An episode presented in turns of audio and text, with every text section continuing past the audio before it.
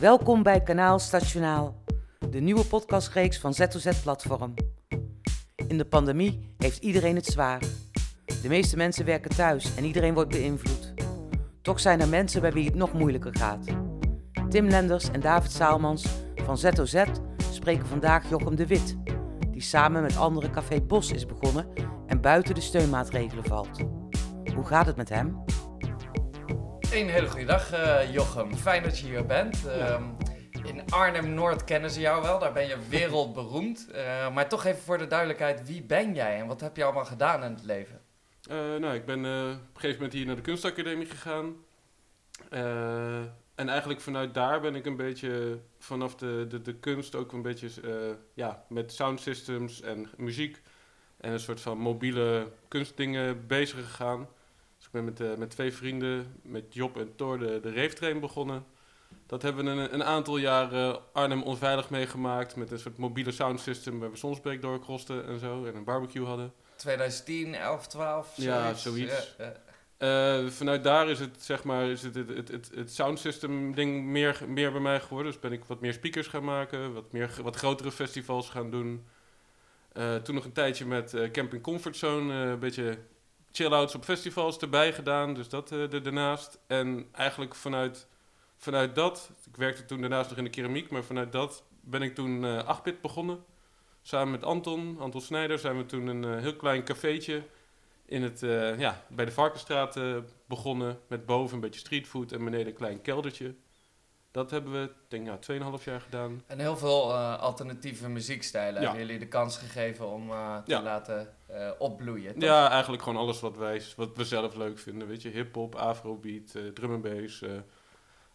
andere moeilijkere elektronische muzieksoorten, dat ja, houden wij wel van. En het is eigenlijk altijd wat we wel gedaan hebben. Weet je, dingen die we zelf leuk vinden, gewoon pushen. En en waar uh, kwam die wil om te ondernemen dan van? Want je bent eigenlijk een maker. En mm -hmm. toen, toch heb je op een gegeven moment het risico genomen om een toko te openen. Ik denk dat we altijd gewoon een beetje hebben ge, uh, uit beweging van, weet je, als we, als we zelf iets missen, dan gaan we het zelf gewoon doen, weet je. Dus dan uh, ja, ja, moet het er maar van komen. En het zijn altijd toevalligheden, weet je. Dan, een vriend van ons die begon een kledingzaak en daar zat dit ruimtje toevallig bij. En nou, toen hadden we zoiets, ja, die kans kunnen we niet uh, laten lopen. We moeten gewoon proberen. Dus uit dezelfde inspiratie waar je sound system bouwt, dat uh, ga je ook doen met uh, ondernemingen? Ja. En zo ben je Café Bos begonnen. Kun je daar iets meer over vertellen? Ja, zeker. nou, dat is een iets complexer verhaal. Mijn, mijn, vriendin die heeft daar vroeger al een keer in een woongroep gewoond. die kreeg te horen dat de, de, de woongroep ophield met bestaan. Omdat er problemen waren met één bewoner. Uh, toen zijn wij eigenlijk in gesprek gegaan met de WBVG, de verhuurder van het pand. Uh, ja, omdat we het zonde zouden vinden als er niet nog een woongroep zou blijven bestaan daar. En we hebben eigenlijk gewoon achter de schermen een beetje voorbereid voor als die woongroep ermee ophield, dat wij klaar stonden om iets nieuws te beginnen.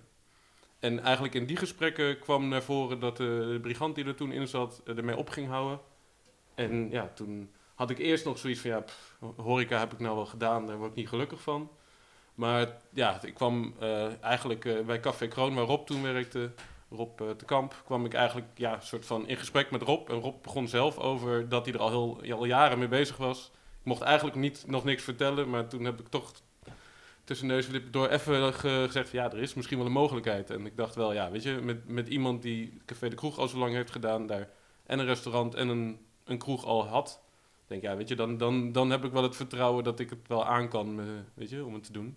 En zo is toen uh, langzamerhand uh, kwamen er meer mensen bij. Uh, Leo, Leo Otte en Isis, Isis Doele, Doeleman, die, ja, die sloten eigenlijk organisch een beetje aan. en ze zijn met z'n vieren. Je zegt net ook, uh, Rob, van uh, Café de Kroeg. Met ja. het uh, wegvallen van 8-bit en Café de Kroeg ja. is natuurlijk een enorm gat gekomen in mogelijkheid voor, voor kleinkunst-acts en ja. beginnende acts om ergens te beginnen. moet Bos die plek innemen? Is, is dat jullie visie of is dat niet Ja, zo? tot, tot een bepaald niveau wel, weet je. De, de kleinkunst denk ik sowieso, weet je. Dat, dat, de experiment vinden we allebei interessant, dus... Kijk, bij, bij, bij 8 liep het niet zo goed, dus dan ga je op een gegeven moment ook maar zoveel mogelijk dingen proberen. Ik denk dat we hier wel iets kritischer kijken naar wie we uh, dingen laten doen, maar wel gewoon uh, experimenten en nieuwe, nieuwe spannende dingen dus. Zolang de omzet wordt gedraaid. is, Nou ja, dat is eh, niet het belangrijkste, Nee. maar we krijgen natuurlijk geen subsidie tot nu toe. Dus ja, we moeten het wel zakelijk bekijken. Dat, eh, Is dat een bewuste keuze geweest om eh, niet gesubsidieerd te gaan op cultuurgebied? eh, niet, heel nee, niet, niet, niet, niet heel bewust. Het is meer gewoon, we zijn allebei geen schrijvers. En eh, je moet gewoon doen waar je goed in bent en dan niet gaan proberen om... Ja, ja zeker. Daar ben ik het mee eens. Hey, en wat is nu eigenlijk het probleem? Wij zitten hierbij. Eh, kun je dat even omschrijven voor de luisteraar? Nou ja, kijk, we zijn vorig jaar februari eigenlijk begonnen. Dus toen was er nog een virusje in, in Wuhan, ergens in China. En nou, niemand dacht dat het deze kant op zou komen. In maart hebben we, zijn we bij de Kamer van Koophandel gegaan, hebben we alles ondertekend. eh, contracten met Grols, alles afgesloten. Eh, konden we ook het pand in verbouwen, dus we waren druk aan het verbouwen. En toen ja, kwam de eerste lockdown eh, op ons dak. Ik was zelf op een festival in Engeland toen de lockdown hier inging, zeg maar. Dus ja, ik was er helemaal niet mee bezig. En nou ja, dus we hadden zoiets, nou, die eerste lockdown, we hadden wel gedacht van, weet je, er kan wel eens een tweede komen. Maar dat het daarna dan zo lang ging duren. Dus we zijn eigenlijk, volgens mij zijn we in augustus zijn we open gegaan. Ongeveer 2,5 maand tot halverwege oktober. Volgens mij 13 oktober ging de tweede lockdown in. Zijn we open geweest.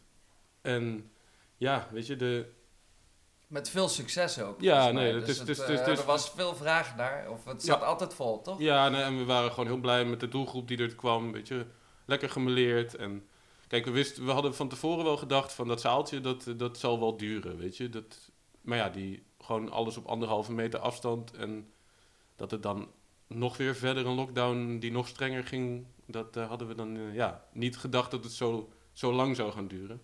En weet je, er zijn gewoon dingen zoals dat je... eh, we hebben twee mensen vast in dienst.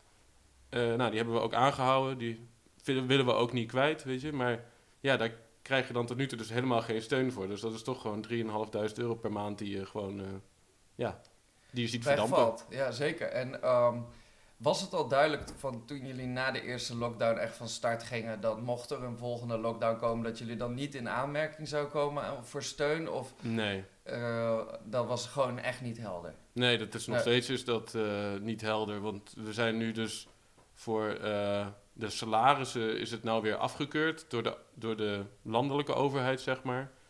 Maar als je daar dus, daar moet je dan weer in bezwaar gaan. En dan kan je weer bij de gemeente misschien wel weer iets regelen. Maar het is allemaal zo vaag. Dat je, je, je moet altijd maar in, eh, in protest gaan als je ergens afgekeurd wordt. In plaats van dat er met je meegedacht wordt van, weet je, ja, wat ben je eigenlijk aan het doen? En, Er is niet iemand van de gemeente of de overheid langs geweest die zei, eh, hoe kunnen wij jou helpen? Ja, pas als je, pas als je een soort van eh, eh, kritische noot ergens online zet of zo, dan, dan, dan gaat er iemand meedenken. En dat is natuurlijk.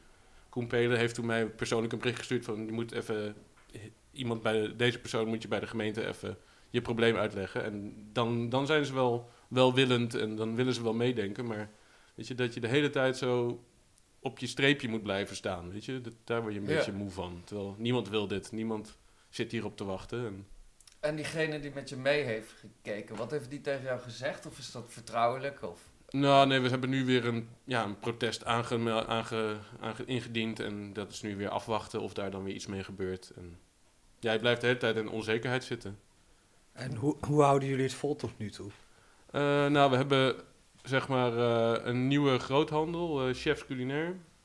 Daar hebben we 13.000 euro voorschot van gekregen. Omdat hun dachten dat wij zeg maar zoveel om gaan zetten per jaar. En nou, die geven ons een voorschot. En ik heb 20.000 euro van mijn moeder geleend.